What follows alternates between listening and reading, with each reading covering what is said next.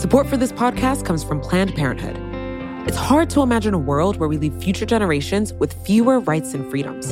Since the Supreme Court's decision to overturn Roe v. Wade, politicians in nearly every state have introduced bills aimed at blocking people from getting the essential sexual and reproductive care they need, including abortion.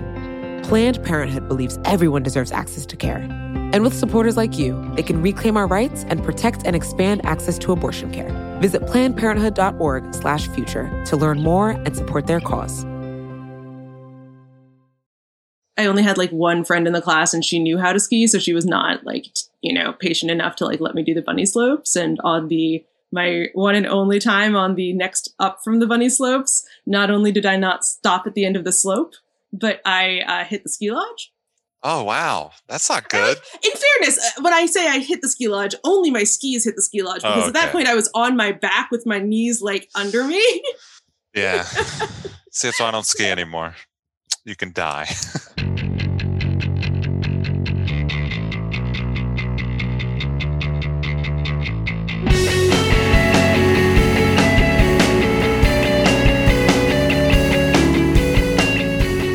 welcome to another episode of the Weeds on the Vox Media Podcast Network. I'm Matthew Yglesias here with German Lopez, ProPublica's Dara Lind, uh, and we're going to talk today about vaccines, uh, which we, we, we talked about a little bit a few weeks ago, uh, but we know a bit more now. The situation has changed a bit more. Um, the rollout seems to be going a little bit faster than it was previously, but still well behind the kind of optimistic Operation Warp Speed uh, forecasts that we had had last fall.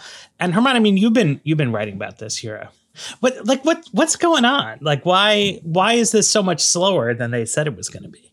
So I, I would say it's going a little better than it was. We're now at around 1.3 million vaccinations a day, which is decent pace. Not not what a lot of people would like, but a, a decent pace.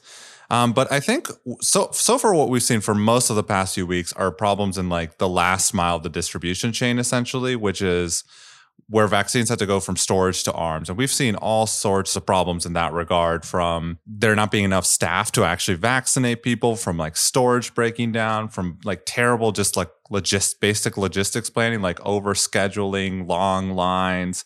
It seems like there's just a lot of problems going on in this last part of the chain. And it can actually be easy to think like okay so there's there's all these problems going on. Is is there really one big factor? I when i've asked experts this they've said it's kind of like like look there aren't 50 bad state governments in the us like that's just not how the it works. It's just the lack of federal support has made it so easy for states to mess this up and since the us is a big country like a big diverse country, there are going to be lots of different problems happening at once when no one has enough resources for this. And not just resources, but like guidance, support. Like it, it really seems like the, the Trump administration in many ways didn't even do the basics on this. And that's really what we're we're seeing the results of. But can I interrogate that a little Sure. bit? Like, so the Trump administration didn't deliver a lot of resources and guidance and support.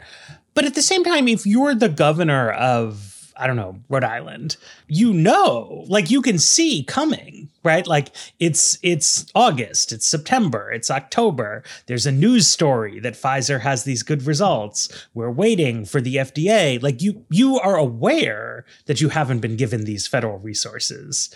And it seems like there's an opportunity to do something. Like today, the uh, garbage is not being picked up on my block, even though it's my garbage day, because it's snowing and they need the Department of Public Works to plow the streets. And like, fair enough, right? Like, there's no federal resources available to plow the streets. Like, the city's got to figure it out. Uh, like, why is this an insurmountable problem? Well, I, I wouldn't say like first of all, some of it is on states. You can't just write them off. But this is, I, I mean, e- like for months, states have been trying to plan for this. But the same thing I heard, like time and time again, is like, look, this is the biggest vaccination campaign in U.S. history. Like it's it's just a massive rollout. Like we're trying to vaccinate 300 million people in the span of months. So it was always going to be pretty difficult to do. And if you do anything to make that even harder, it's just going to be a really difficult challenge. I'm I'm not trying to excuse states by any means. I think, I mean, in, in terms of COVID in general, I think there have been plenty of mistakes made, but I think to me, it, it's just. I think of this as like if this was a world where the Trump administration had not actively lobbied against more support for states, which they did. We we've seen news reports that they actively lobbied against more money for states. If this is a world where like the Trump administration was consistently providing guidance, then I would then I think we would be, have been in a much better place by now. The other thing I think to consider is states were already overwhelmed because they were dealing with the biggest surge of COVID period over the winter. And so the same public health agencies that were now in charge of like doing vaccines were also dealing with like making sure their hospitals didn't get jammed up and uh, like how do you get enough coronavirus testing out there and can you still do contact tracing at all? So I think I think those things combined, again, I wouldn't say that it, it forgives states, but it, it makes it seem more reasonable and and it really puts it on the federal government. Yeah, I mean, honestly, German, when you talk about this as like the largest vaccination campaign in US history, I've found th- over the last few days when I'm thinking about this that I have to reset my expectations a little bit. Like the rollout of new, you know, federal state partnership supported needing to be like individually tailored stuff. Like even the healthcare.gov rollout had a substantial number of problems in its first weeks. And like, yes, that was like a notable, you know, government failure on some levels, but it's just true that new complicated things don't go super smoothly initially at jump. And the difference is uh, that like vaccines are going to expire if not a like a are going to spoil if not stored at a particular temperature which in the case of the first round of vaccines to go live was is super low like super technical freezers required low, and also not necessarily something that would be known to a great degree of confidence in advance during the testing process as they're still working the technical specs out. And B, that they will expire if not used within a certain amount of time. And so the you don't get a period for beta testing on vaccines. And for political reasons, you know, you're not going to say we are going to in the first, you know, days only take 20% of the capacity of vaccines that we think we ultimately can get so that we can make sure that all sites have the proper storage, that they have proper procedures in place, that they have the personnel, et cetera. Like that's not, you could, all of the political issues that are coming up now in the distributional questions of who is getting vaccines, who is getting prioritized, you know, who has the liberty to travel easily to go to sites where vaccines are would have been so much worse if you had a situation where the government was explicitly saying we're not taking all the vaccines we can get our hands on at the very first jump. So I do kind of wonder, you know, how much of this in particular would have been planned for in advance and to what extent is this kind of just to to what extent was it always going to be this rough? I mean, I I would say that it was always going to be pretty rough to begin with. This is a big country doing trying to do a very big thing and kind of to this point there are very few countries executing this right, which kind of lends to the the point that this is difficult. The like one country that has been doing really well is Israel, which not coincidentally is small and pretty dense. But I would say the the other side of this is states were planning for this and that's good but you also have to plan like for things going wrong. And that's like where you start like really having to dig into details having to like run simulations of what you're going to do having to do like all this extra extra work. Like you need to start planning like okay if this fridge breaks down what are we going to do to make sure those doses are used? And Maybe that requires a backup fridge. Maybe that requires suddenly surging staff. Both those things require more money, right? Like those those are things that like are going to be really difficult to pull off if you have just have limited resources. So I think that's kind of the issue here is when you're planning for such a big supply chain. I've actually talked to a bunch of supply chain experts about this because it's just like I want to know how you do this. Some of the stuff sounds basic, but the essence of it is you want to make sure that when something goes wrong, you're at least prepared to address that problem to some degree. Like you might not know what the problem is, but you'll have the like logistics and setup in place to do it. A lot of places just didn't do that. Maybe because they didn't have the resources, maybe just poor planning or leadership, but that that's what's going wrong. What do we make of this? Uh, so uh, obviously, like one of the big priorities um, everywhere, as far as I know, is to try to go to nursing homes uh, where such a high share of of the deaths have been happening. And one thing I've read, right, is that West Virginia is the only state that didn't sign up for some kind of um, like CVS run effort to go do this, and then they seem to be popping up with the fastest throughput. Um, I'm not. I, I don't even know what branch of CVS it is that you would contract with to do this. But like, I've been to CVS. It's kind of slow. Like, is is that real? Like, eh, eh, did outsourcing this to companies that probably don't like have a clear incentive to actually do it that efficiently cause a problem here? I, I mean, that certainly seems to be part of it. The Trump administration recommended partnering with the major pharmacy chains, and West Virginia basically said, "Ah, nah, we'll we'll do with like local like local pharmacies." And I think what's interesting is it turns out these local pharmacies have a lot of partnerships already with local nursing homes, which mm-hmm. it's not exactly shocking, but like that seems to be their advantage is like because they already have those pre-established partnerships, they can go ahead and and actually distribute the vaccines. But I think what this really speaks to is kind of like this broader thing of, of like adaptability and flexibility. West Virginia was not like we are only going to stick to these two pharmacies. We're going to use whichever pharmacies can get the vaccine out fastest. And this is something that I think has really tripped up the US in general is when you look at whether it's the guidelines, the criteria we're using to actually on who can actually qualify for a vaccine, whether you're thinking about like where a vaccine is being distributed, we have a lot of like inflexibility in terms of like deciding who can actually get a vaccine, where they can do it, and, and whatnot. And I think, I mean, this is a process you want to make as easy and as straightforward as possible. And in many cases, we're just not doing that. Yeah, I mean, it, it's. It, I think it can be hard because we're so used to mature policymaking processes when we think think about kind of major government efforts that like it seems sensible to say, well, of course we're going to have the maximum pool of resources available to us and therefore our problems are problems of triage right like of course we're going to be able to get as many vaccines into arms as we want to so the question is whose arms do we prioritize to put vaccines into? And like when you're creating a new thing, that's not necessarily the case. It's like very, this is maybe the most attenuated immigration analogy I've ever done on this show. So I'm sorry. But like, one of the lessons of the last 20 years in immigration enforcement is once you have the technical capacity that in theory you could be, you know, you, in theory, you know of more unauthorized immigrants than you have the physical capacity to deport, that's where it starts to become a question of, you know, do you ramp up that physical capacity or do you start deciding that even though someone is known to you, you're not going to go after them? And that's, that wouldn't have been possible 20 years ago. And similarly, it's not, you can't make the kind of mature triage decisions if you're still trying to get kind of the technical universe of being able to connect with people as you want to.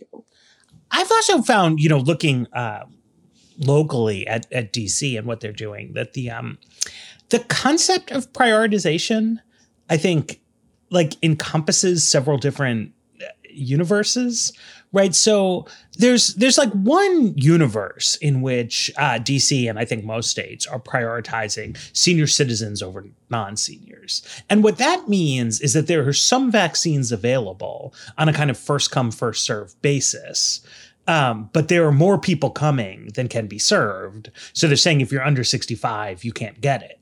So over 65 is a priority. Another thing that's happening is they are my my son is in school for the first time in 10 months today because uh, they were trying to get schools back up and running. So they are prioritizing vaccinations of teachers. But that's different. In, in dc at least it's not that the teachers are now like in the priority group and they can go sign up. It's there is a special facility at dunbar high school set up for people who work in the dcps system and they can go there and get vaccinated right? And then something that you're seeing within those two windows is that there's divergent problems, right? Like, surely there are some senior citizens who are reluctant or hesitant to get the vaccine. But in the aggregate, every time they open up appointments, like it sells like hotcakes and, and, you know, they're all booked in 20 minutes. Um, but with the teachers, because they've created I, I, guess I would call it like deep prioritization of teachers. Like they have a vaccine for every school staffer, like they're waiting for them. They have a dedicated facility.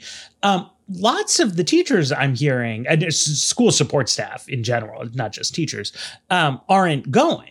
Right. And so, one issue they're having with throughput is they want to maintain the policy that the vaccines are available for all the school staff, but while many school staffers are clamoring to get the vaccine, many others aren't. And then there's like a different group of people who are over 65 clamoring for the vaccine. They can't get it. And I think the language of prioritization is I mean, the logistics are complicated, but also the language is confusing people because people are like, oh, I'm in a priority group, but I can't get a vaccine. But that's because you're not in like the really good priority group right? Like there is a group of people for whom, if you want a vaccine, you can go get it. And they're having a problem actually like delivering to everybody there. Um, but then there's a different group where it's like, yeah, you're on the list, but but it's really hard to do. And uh, I mean, I don't know, right? It, it, there's reasons to sort of target subgroups like this. Um, and healthcare workers is the big one every place. Uh, we have a similar thing. But it clearly slows down your throughput, right? Like you create a bottleneck where you say, okay, we want to get everybody who works in this hospital a shot. And not everybody who works in the hospital wants a shot, but lots of people who don't work in the hospital do. And you're not giving them away as easily as you could because you're trying to meet um like I don't know, like they don't want a big outbreak among teachers in the school system, which seems reasonable to me. But like, also, I wish the school staff would get vaccinated. I, I mean, it seems like uh, like I think you're going to see more of this as time goes forward, just in terms of like the the a growing problem over time is going to be vaccine hesitancy, and I think how you balance like moving along the priority list you set for yourself and that is going to be just something that I don't know, local and state officials just have to figure out. But I'm, I'm I would be curious there how much are like aggressively following through with teachers and like actually pushing them to get vaccinated because what we've seen in like Asian and African countries where they do like big vaccine efforts, we're talking about like stuff for like polio and whatnot. It's not enough to just like set up a vaccine site and ask people to come in.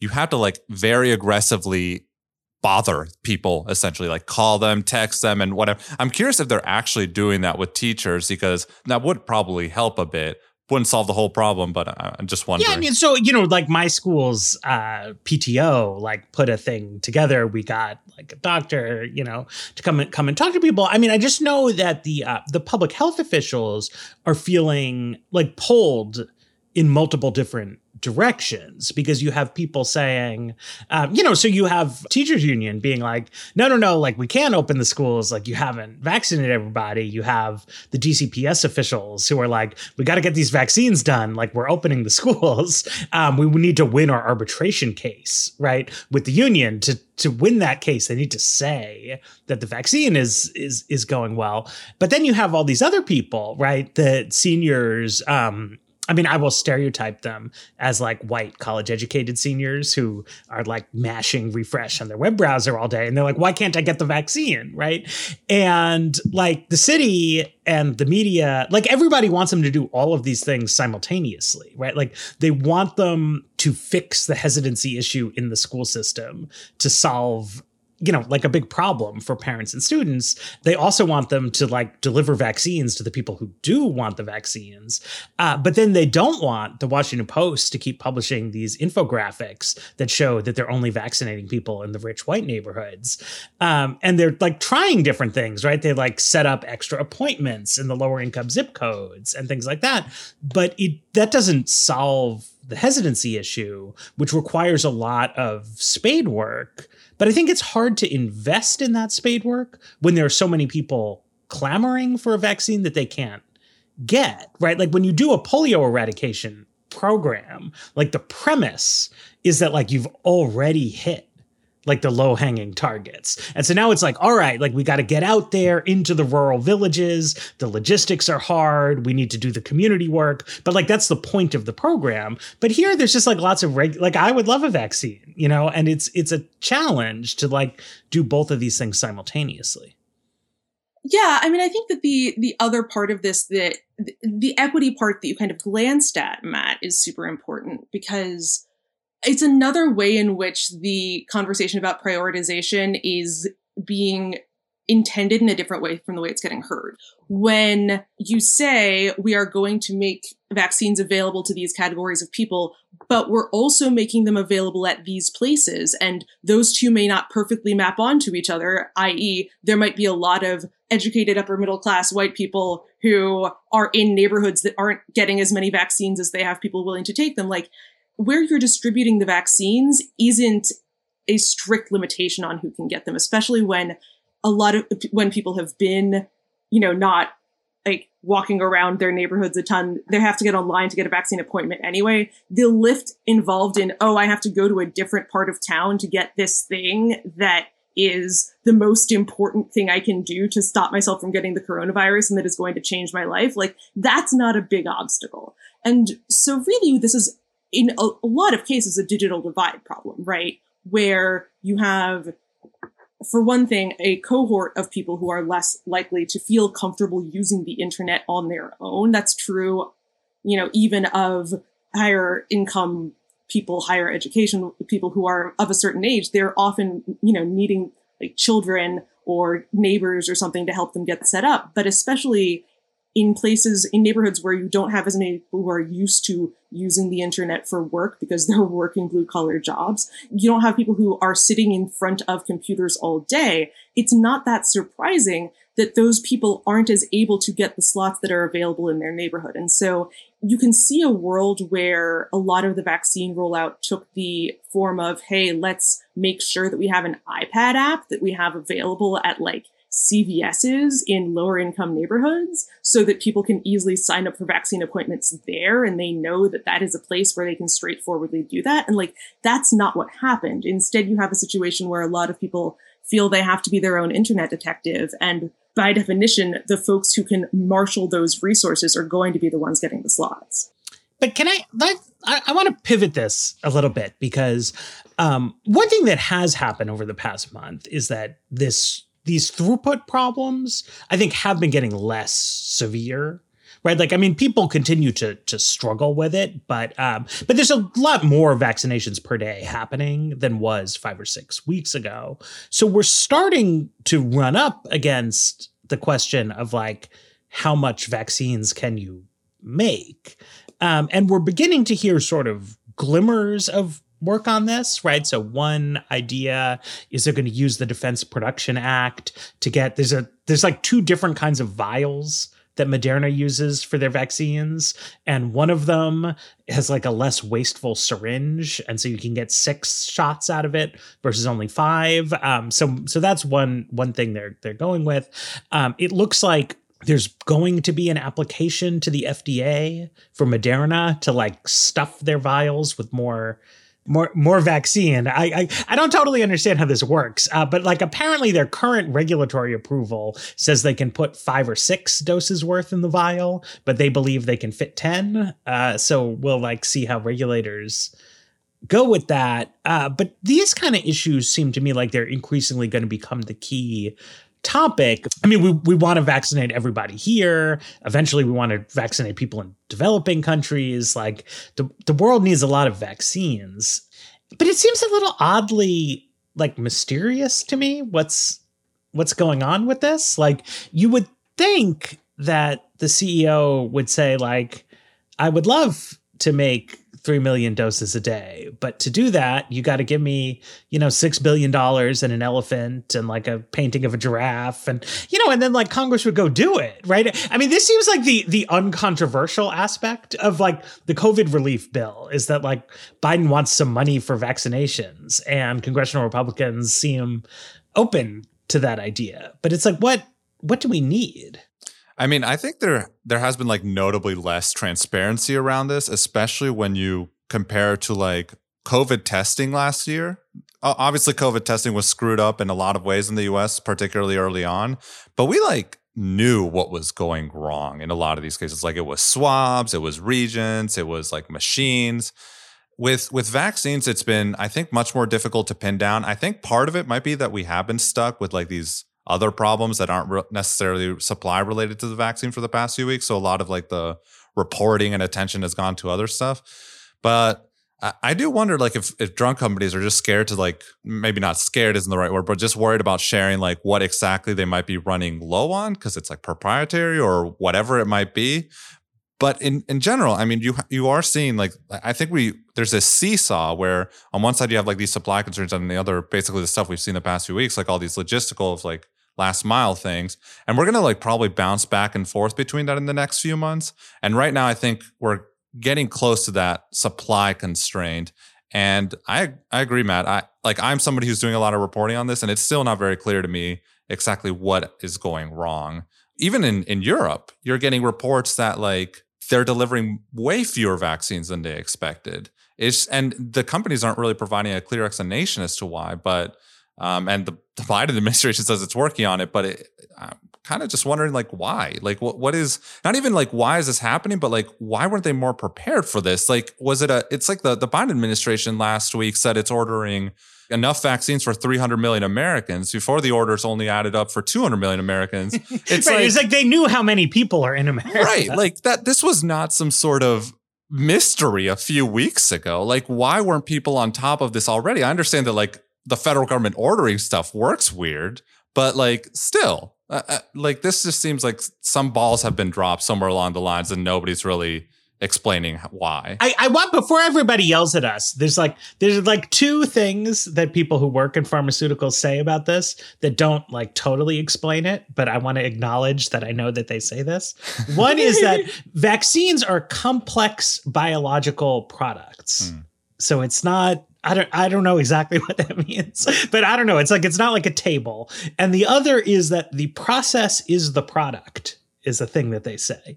Um, so that because these are biological products, small differences in the production climate can ruin it right? You know, like it has to be very sterile, it has to be very pure, everything has to be done just so. So apparently, the manufacturing is very prone to being thrown off. It's like it's finicky.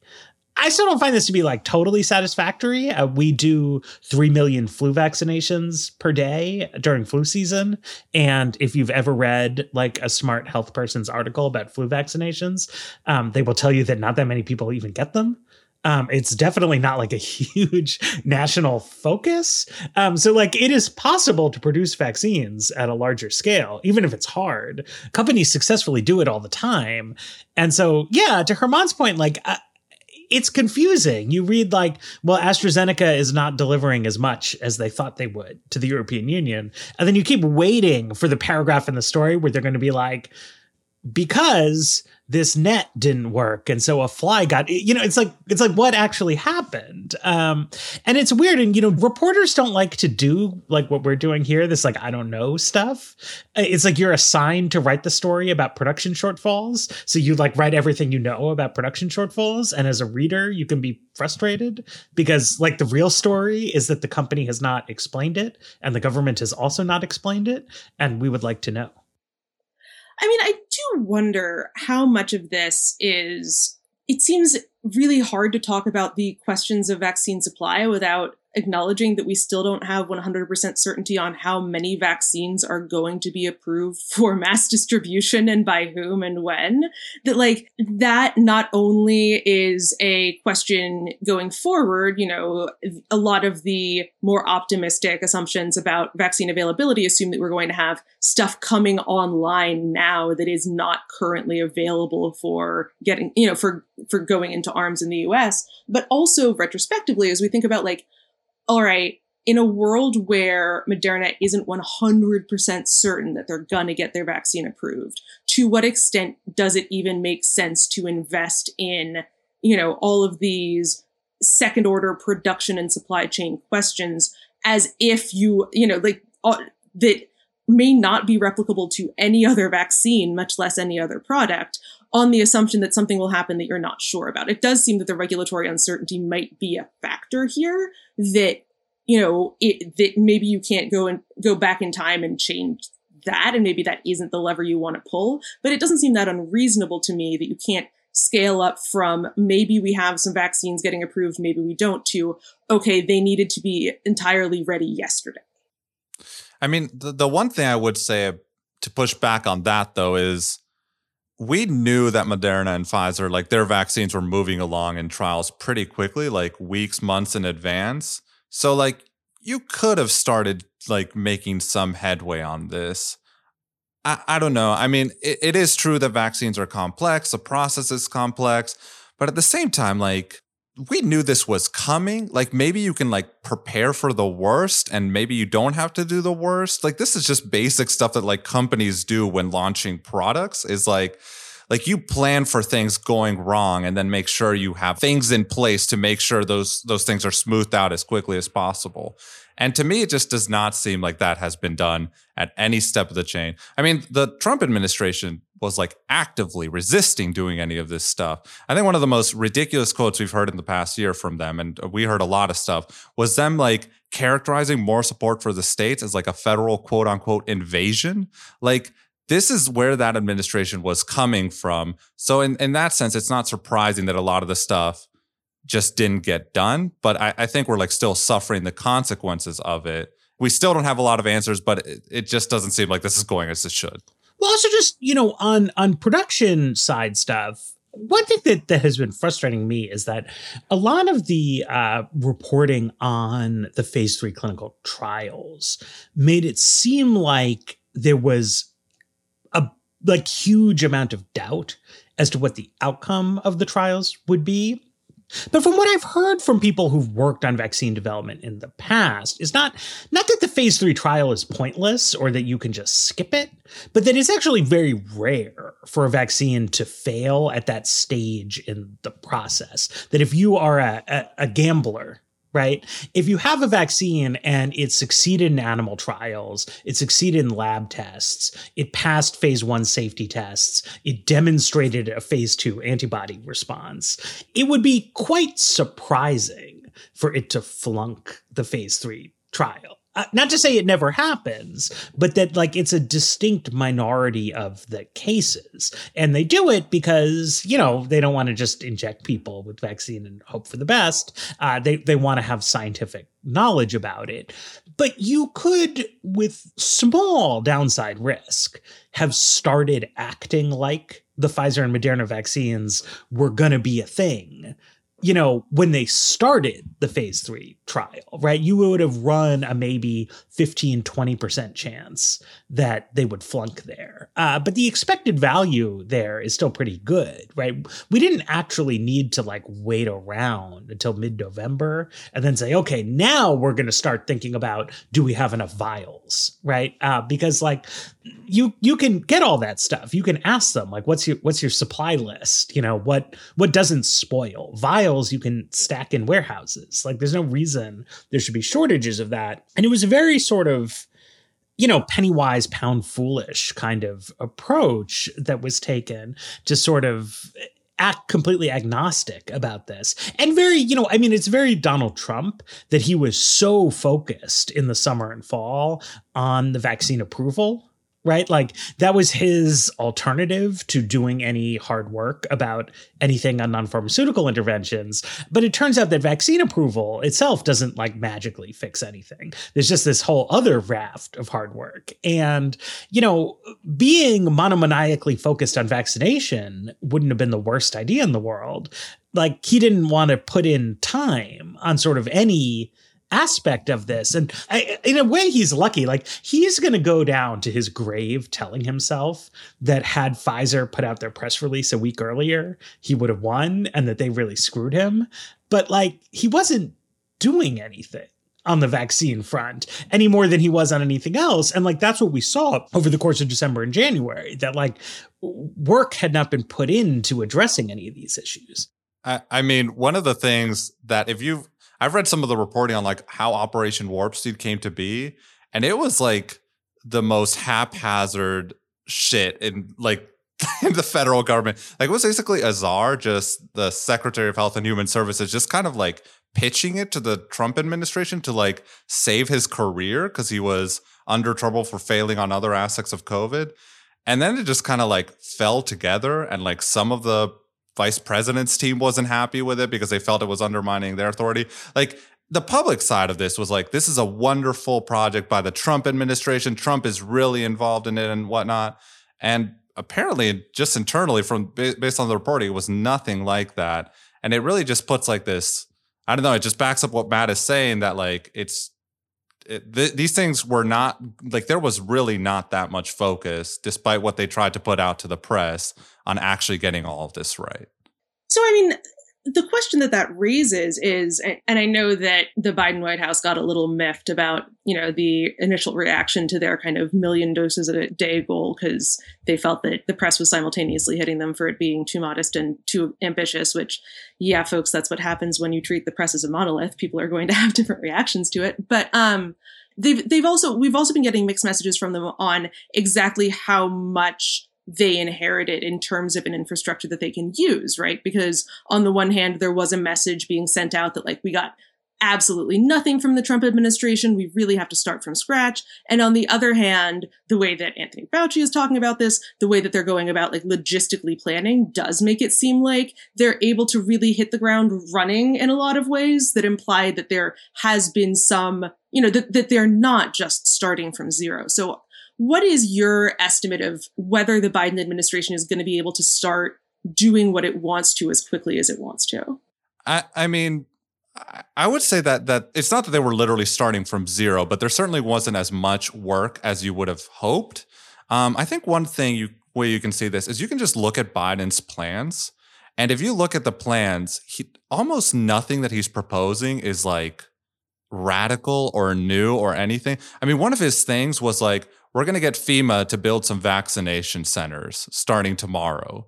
And like, not, not like literally tomorrow. That's just what he said. And it's just like, yeah, why, why wasn't that happening already? Like, this seems like an, a very obvious thing. And you look through the plans and they're, they're just ideas like this. It's stuff that you would expect the federal government to do. It's something that like you might have expected just like President Mitt Romney to do. Like, but, but like, even that basic stuff wasn't getting done. So it's just to say, like, when that's the stuff that's making it in the proposals after the Biden administration has had time to study what Operation Warp Speed was doing, it I think it lends credibility to the fact that this this really was not handled as as well as I mean, not not surprisingly, but not as well as it, it should have been.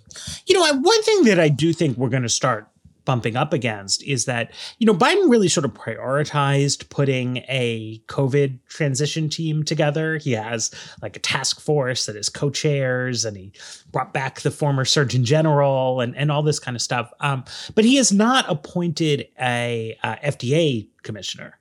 And in a practical sense, like the FDA is a very important uh, institution for regulating both food and drugs. And, you know, so all this stuff, right? So, like, um, can we change the vials? Can we change how much stuff we put in the vials? Can we get new factory certified? Like all this stuff runs through the FDA. Um, the FDA obviously doesn't like halt functioning, uh, just because it doesn't have a confirmed commissioner. There is an acting commissioner there. But sometimes in a public health emergency, you want the regulatory agency to do something different from what its business as usual approach would be. And that's not going to happen when you have a senior career person in there as acting commissioner. Like I am often critical of how many political appointees uh, we we have in American agencies, but like zero is not the correct number either right? It's like, you know, the, the president of the United States ultimately is accountable to the American people to make a holistic judgment about the relative balance of considerations here. And he needs to have a person who's his agent in these agencies to assess uh, whether it's correct or not. You know, so like I, I read this story today and they were like, well, the FDA is expected to make a decision in a few weeks. And I don't know, you know, like m- maybe it really, really takes them three weeks. Maybe they could do it in two and a half, you know, like it's, this is the kind of thing where like you would want the president to read this article in his newspaper and be like, eh, like let me call the guy over there, like see what's up. But you sort of can't if you don't have that. And it's not because of inattention to the vaccine process or to COVID in general. There seems to be some genuine indecision between the president and his team as to who they should pick there right it, it, it's not that they just haven't gotten around to it yet um, and i and i wonder i mean i think someday we will get the accounting of what that disagreement is about as to like do they want to bring back an old hand? Do they want to bring a new person in? Because it's a thing people disagree about a lot but it's sort of the the dark matter in a lot of this because to increase production you need the regulator to sign off on whatever it is you do. Yeah and i want to be clear about this because you know the genre of stories that we got about President Donald Trump and the vaccine were about the Trump White House putting undue political pressure on an apolitical agency to like skip through, you know, to cut some scientific corners. And that, you know, may have had an impact on the you know the initial responses to the to the news that vaccines were being introduced is kind of a like how can we be confident that this isn't due to political interference and matt what you're talking about isn't is not you know donald trump's fda commissioner you know calling up some some person on the approval desk and saying, "I s- skip reading through the rest of the paper and just sign okay and, and hand it to me." Well, you get the my pillow guy. What you're talking about, as much as anything, is you need someone standing in front of the public to say, "We, as scientists, are confident that this is the best course of action." If you're going to take extraordinary measures, right? So it's not like it may very well be the case that folks at the FDA think that they could do all of this in a shorter period of time than they than standard operating procedures would have them doing it but you as a civil servant can't be the fall guy if that goes wrong. You can't be the person about whom there's like the vanity fair article saying you know they they cut some corners and this is why this whole thing is a you know, this is why they approved a failed vaccine. So having the political appointee there to say, I have the, con- you know, I have confidence in the scientists at my agency. We are confident that this is the course of action. And I am the person who is going to be taking the success or failure for this. This is not the government's problem. This is the administration's problem. Or, or, or I mean, it could be the opposite that it's like you need a political appointee to be like, I don't know what this executive is talking about. Like he's talking like they tried this overstuffed vials thing in Peru 15 right. years ago and they all broke. You, you know, like give a give a reason. Right. You need somebody in front of the cameras saying what you are hearing is not the way we can do things. Exactly. Um, because you know, it's like the civil service, it's not their it's not their role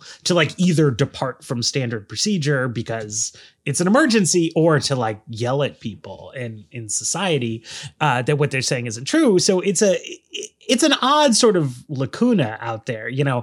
As I've seen like uh, deputy assistant treasury secretaries, you know, coming in, um, which is great. Like I I love a good deputy assistant treasury secretary, uh, but like obviously the virus is like the issue right now and you need to get people in on all that stuff at the key agencies. We've had some good, I think some like good vibes out of like the CDC is back, right? And I feel like that's like that's like what the Biden administration is trying to do, and it's very helpful. Like the the COVID tracking project, people say they're going to be able to wind down because the federal government is it's going to do tracking. like the basic data collection stuff that you would think. Uh, but like, you can't just not have a CDC as Trump tried to, but like, you also can't not have an FDA, like, just because you're in some moment of indecision. I mean, you, you saw this la- last year too, when they were actually approving the vaccines and they were like, we'll come back in a few weeks. And like, look, I have no idea what is actually going on in the FDA process. I can't like say exactly what was going wrong. But if the issue was like, well, we have a lot of data to read through, like maybe shift some staffers over? Like, I have to think that when you're dealing with like the worst disease outbreak in a hundred years, you can like do a little more to speed up the process. And it, it does seem like that hasn't been happening at every step of the way. There hasn't been that focus to it. Do some uh, some some nights and weekends. Um, let's take a break and let's uh, let's talk about our white paper. Support for this podcast comes from Planned Parenthood. Your body is your own. That's why Planned Parenthood is committed to ensuring that everyone has the information and resources they need to make their own decisions about their bodies, including abortion care. Today, lawmakers who oppose abortion are challenging Planned Parenthood. Affordable, high quality basic health care for more than 2 million people is at stake. Planned Parenthood believes that health care is a basic human right. That's why they fight every day to push for common sense policies that protect our right to control our own bodies. They also work tirelessly to oppose the onslaught of new policies aimed at interfering with personal decisions best left to patients and their doctors. They won't give up and they won't back down. You can join Planned Parenthood in the fight to help make sure that the next generation can decide their own futures. The organization needs your support now more than ever. With supporters like you, they can reclaim our rights and protect and expand access to abortion care. Visit plannedparenthood.org/future to learn more and support their cause.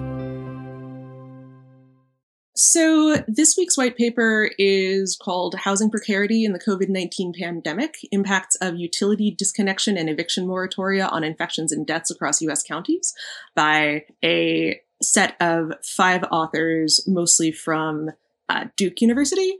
And the paper uses, the, they use a kind of counterfactual model. They first look at differences in county level eviction moratoria uh, because on the on the assumption that like it's a lot easier to look at where the virus actually was at any given time if you look at the difference between counties in the same state, same metropolitan area, than if you try to compare where New York was in March to where Montana was in March. And using that data, build a model that they then kind of run as a counterfactual and end up estimating that the the difference between policies that limit evictions, whether that's a moratorium on filing eviction notices or whether that's just, you know, we're going to postpone the hearings until the pandemic is over.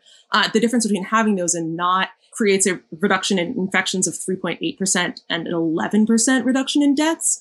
Which, if you treat those as kind of whole numbers nationwide, you, you end up with some big, big numbers. Uh, this is the kind of thing that if it were if this were the only policy switch that you were flipping would be a massive d- difference and you know arguably the biggest policy intervention of the covid pandemic in terms of what we could actually do plausibly in march of 2020 i'm going to leave the housing implications of this to matt and the public health implications to German. I just want to note honestly that what's really striking reading this paper is that this is building on a literature that already exists of the effects of COVID 19, a pandemic that started in the United States like 11 months ago in the most conservative accounting. And it's really been, and we've remarked on this before, but it's been fascinating to see how quickly social science research has been able to iterate. Uh, social science and public health research have been able to produce not not real time, but very close to real time on an academic timeline findings about how this is working and you know looking at various policy interventions as they roll out in the field. And i would love to hear in more detail from you know some of the academic gatekeepers here on what they think uh, the lessons of this are for once we return to, to post-pandemic times. Because you know we talk about a lot of issues that never hit the kind of obvious everybody in the us is obsessed with it fever pitch that the pandemic has but that arguably as a but where policies are still moving forward at a particular pace. And so you know there can be a gap of an entire generation of policies between when you when something goes out into the field and when you actually find out about its results in an academic, you know in something that's academically validated. So i would like to know if you know the operation warp speed that academic uh, paper generation appears to have been working on has actually been something that could be replicated or some parts of it could be replicated in a post-pandemic world or whether this is actually just as shoddy as the operation warp speed on the vaccines and we just don't know about it yet. Well so you know there's a long roster of scholarship about housing instability and evictions right? And so and you can point to sort of evictions as sort of like event study uh, occurrences in the lives of low income people. And it's always been clear that it's very harmful um, across a, a, wide number of ranges. Um, so the monetary loss to the landlord of the tenant not paying rent is obviously real. That's like the whole business is that your tenants have to pay you rent, but it's small relative to the harm to the tenant uh, or of being kicked out uh, because you know, it's like your personal property tends to get destroyed if you're evicted from a home, among other kinds of things. So there's always been a kind of policy conversation as to what should you do about that. And, you know, in more progressive jurisdictions, the tendency is to adopt very strong regulations that make it hard to evict people, um, even for non-payment of rent. You know, you have to give them many months. There's a whole bunch of stuff like that, and it tends to produce somewhat perverse long-term policy consequences because it means that people don't want to rent to low-income tenants or to tenants who they, you know, perceive might be likely to not pay because it's going to be hard to evict them. And there's like an incredible back and forth in the, the literature about the merits, the costs and benefits of, of these kind of regulations, and are there better ways you can do it? And so there's certain kinds of like emergency financial assistance programs where basically, you know, if you lend people money so that they don't get evicted, there's big kind of social gains to that. An interesting thing about the pandemic is that it inspired governments to largely drop all of their kinds of concerns about this kind of thing. Um, even a Republican administration, you know, they faced some pressure from Congress to act on housing instability, but I would hardly say it was overwhelming pressure. Like they really just kind of did it uh, to show that they were doing something to the point that the Biden administration has actually become concerned about landlords uh, going bankrupt and banks needing to foreclose on the landlords because they are not collecting rent. Uh, so they don't talk about this that much, but like part of the housing assistance in the Biden plan is to bail out landlords because the tenant protections have been too effective. Uh, so you know, as a, as a housing policy measure, there's a clear win to stopping people from getting evicted. And the question is always, well, what is the cost of that in dynamic terms? Right? Because particularly when there isn't a pandemic, we expect people to move to different cities for different reasons and to want to rent apartments there. We expect um, abused partners to want to move out of their house quickly and be able to get a new place to live quickly, right? And all of that kind of stuff gets harder the sort of more you increase tenant protections, you make it more difficult for new tenants to kind of get in the game. Uh, since people have been losing jobs, there's not like a ton of hiring, there's not a ton of moving. The government is sort of trying to discourage people from doing most of that stuff. We are in a moment of not caring about the kind of dynamic aspects of the the housing market.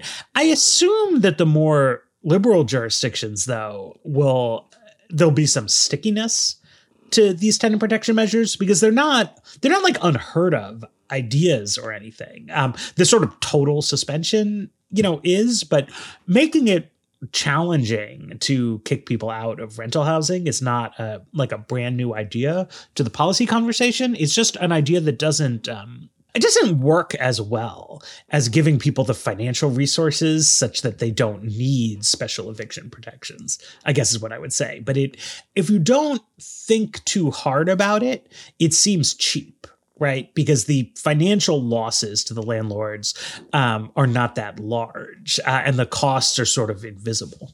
I think one thing i would say on the public health side of this paper that I, I was a bit skeptical of the effects at first because they seemed so large. And in general, that that just makes me skeptical whenever I'm reading. Yeah, I, I, yeah, I, I don't know that I can vouch for the methodology. I would, if if someone wants to like email and explain bootstrap modeling, uh, I'm happy to he- hear it. But in general, I think that counterfactual models like this, it just you gotta take it with a grain of salt because there's a lot. But but basically, I, I mean, I think my big question is like I understand the causal chain here is essentially if if you get evicted you get bounced to another house, probably with like a friend. You might be couch surfing, and that might happen multiple times. So you can see like you're exposing yourself to more people time and time again to COVID.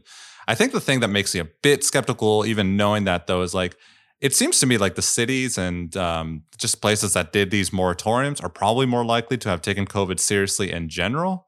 And I know this that these researchers and some of the other studies that have been done on this have tried to control for this, but I'm kind of skeptical you can fully control for all that stuff. And and I, I'm wondering if like a bunch of that effect really is like the moratorium is a signifier for other policies that are effective at stopping COVID, whether that's like lockdowns, social distancing, might might not even be like a, a policy necessarily, but just if you're city is doing a moratorium on evictions, maybe you are more likely to, as just the general population is more likely to mask up. Yeah, I guess like that. That's that's one of the things that I was wondering while reading this. I, I don't think the researchers address it, but it, it's one thing that that makes me skeptical about the numbers overall. Yeah, I mean the size of the effect they're claiming here is very, very very large. I mean, it's also, you know, you want to think about like, well, what's the real, real counterfactual here, right? Because, you know, I think if you ask the people at like uh, American Institute for Economic Research, uh, so like libertarian, kind of anti-masker,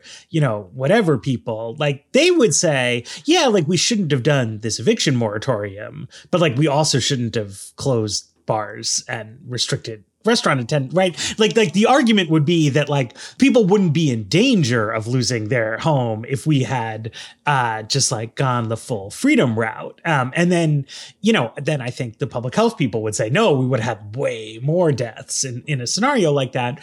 Um, but, you know, I mean, what we're talking about here is the public health impact of this measure in addition to a bunch of other measures right? Not, I think if you had done like no social distancing or mask, right? If your idea was we're going to fix the pandemic with an eviction moratorium, like that doesn't make sense like at all on it on its face right um, the the policy rationale was like we are deliberately taking steps that are going to hurt people's income and therefore like we need to make sure that they don't lose their their homes. And so it's like actually you want to assess to an extent like the holistic package which obviously did not work as well as we had hoped in april but does seem to have worked like better than just don't do anything. Yeah i mean i, I should say like while i'm skeptical of like the overall number here obviously eviction moratoriums have plenty of benefits elsewhere like regardless of their effects on covid like in in this particular situation like helping people out economically is is is good well um, i mean if you had had people crowding into homeless shelters yes I don't know, you know, like it, I, I, I'm not sure exactly how you you would know qualitatively, like where right. would people have gone without this? I mean, they try to instrument it because the counties have different policies, but yeah, I mean, I, I do know that at least anecdotally, the the effect of the moratoria has been so large that like my mother works at an organization that provides some rental assistance to families and they are having trouble you know they were they were for a while having trouble with their grant cycle because they weren't intaking enough families because the families didn't need rental assistance. So like there is a certain extent to which uh, the moratorium may have coincide may have actually brought some attention i think on the margin to you know, housing insecurity in pandemic as a problem in ways that are making me think a little more about the relationship between government interventions and private charity in, in ways that might not that might be redundant to each other because government action implies it's a problem. Um, but it I do think that the it's going to be worth no worth looking at. You know, when do the eviction moratoria expire in various places? Is it consistent with when the virus is fully under control in those places? Or are we going to have a situation in which places where vaccine penetration is more thorough lift moratoria and that, you know, just like the subsiding of the second wave last fall led a bunch of places that had never had a second wave to lift restrictions and therefore get the third wave are we would we potentially be looking at a scenario like that in some of the places where they might be itching to lift their fingers off the eviction pause and two one thing I, I should also add is to kind of put skepticism on my skepticism is there is actually other research showing that uh, slowing down evictions helps people like in a bunch of public health ways like in terms of like reduction of hiv that does seem to be linked to uh, people not getting evicted. So it's not like this this this research field is not unheard of where like stopping evictions helps in public health and helps stop disease outbreaks. That's that's actually not totally novel. Um, so to that degree, it, it isn't wouldn't be surprising if this does have an effect. Question is how big of an effect. Yeah, I mean, I think it's fair to say that for something that wasn't ostensibly done as a public health measure, it had a massive public health impact The question is whether we can say for sure that this was the most important public health intervention that state and local governments could have made. I mean, another thing that I, I think we're going to need more research on ultimately is, you know, like the poverty rate fell during the the heyday of the CARES Act, which then expired, but then new relief came, and we may get even some more.